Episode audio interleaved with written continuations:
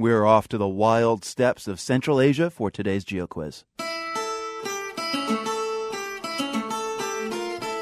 The nation of Mongolia is famed for its arid plains and nomadic culture. Traditional music, including throat singing, is a key part of that culture, but things are changing as more and more Mongolians move to the city. That usually means the capital. It's Mongolia's biggest city and the focus of our quiz today. Its name translates as Red Hero, throwback to the country's communist days. Its nickname, though, is Smog Hero, which tells you something about the city's air quality. The end of communism 20 years ago revolutionized life there, including Mongolia's music scene. We'll introduce you to the grunge band that led the musical revolution. First, though, name Mongolia's capital if you can.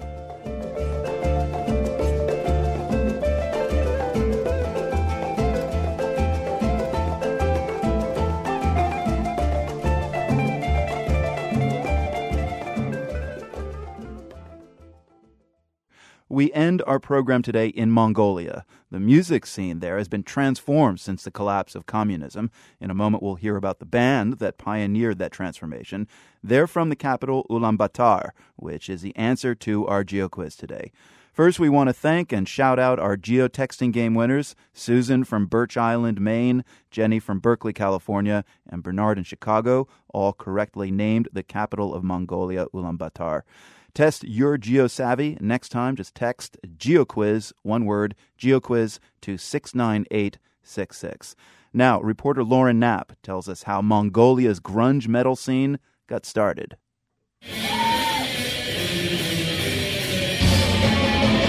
You probably won't be shocked to learn that heavy metal is a recent addition to Mongolia's music scene. But it's really taken off. A couple hundred metal and grunge fans, mostly men in their 20s and 30s, packed a small club recently in Ulaanbaatar for the third annual metal showcase. The whole scene is kind of a throwback. A lot of the men have long hair and bang their heads in typical fashion. A group of high school kids started Mongolia's first grunge metal band, Nisvanis, in 1996. Amga is the band's lead singer.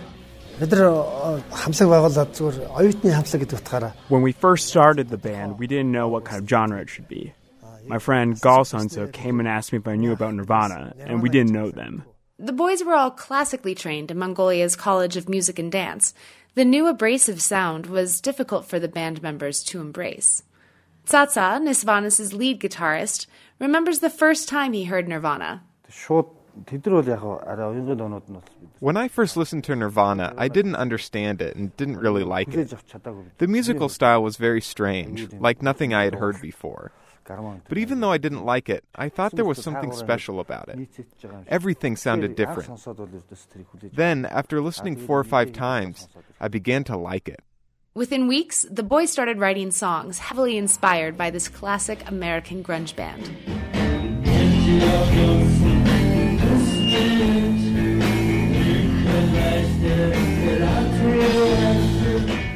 Like Nirvana, the name Nisvanis refers to a Buddhist concept relating to the afterlife.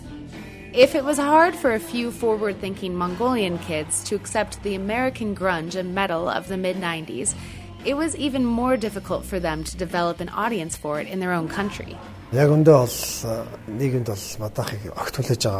At first, most people didn't appreciate our music at all because the titles and lyrics of our songs were not politically correct.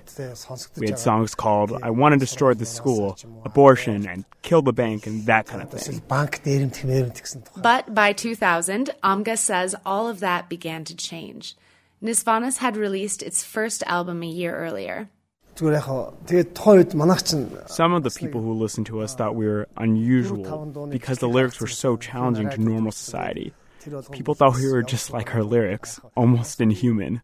As Nisvanis' radio play increased, so too did their fan base. Here's a song called Mystic Tavik, or Flying Saucer.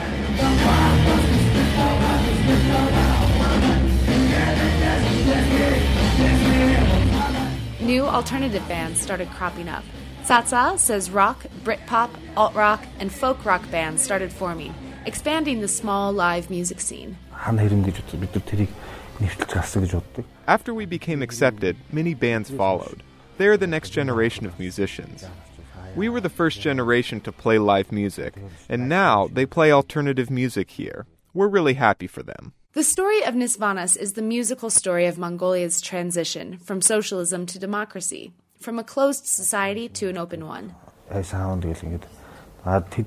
Music has always had a big influence on Mongolian culture, even before democracy. But before the revolution, only a small group of people would listen to rock music.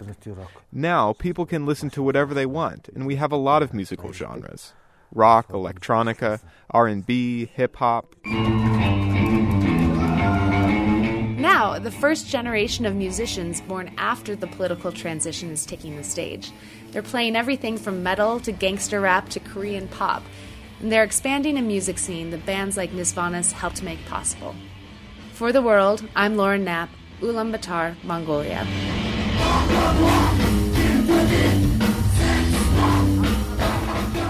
Lauren Knapp is in Mongolia with support from a Fulbright MTV U fellowship. Headbanging Mongolian style, we have a slideshow and video of Ulaanbaatar's rock scene at theworld.org. From the Nan and Bill Harris studios at WGBH in Boston, I'm Marco Werman. Thanks for listening.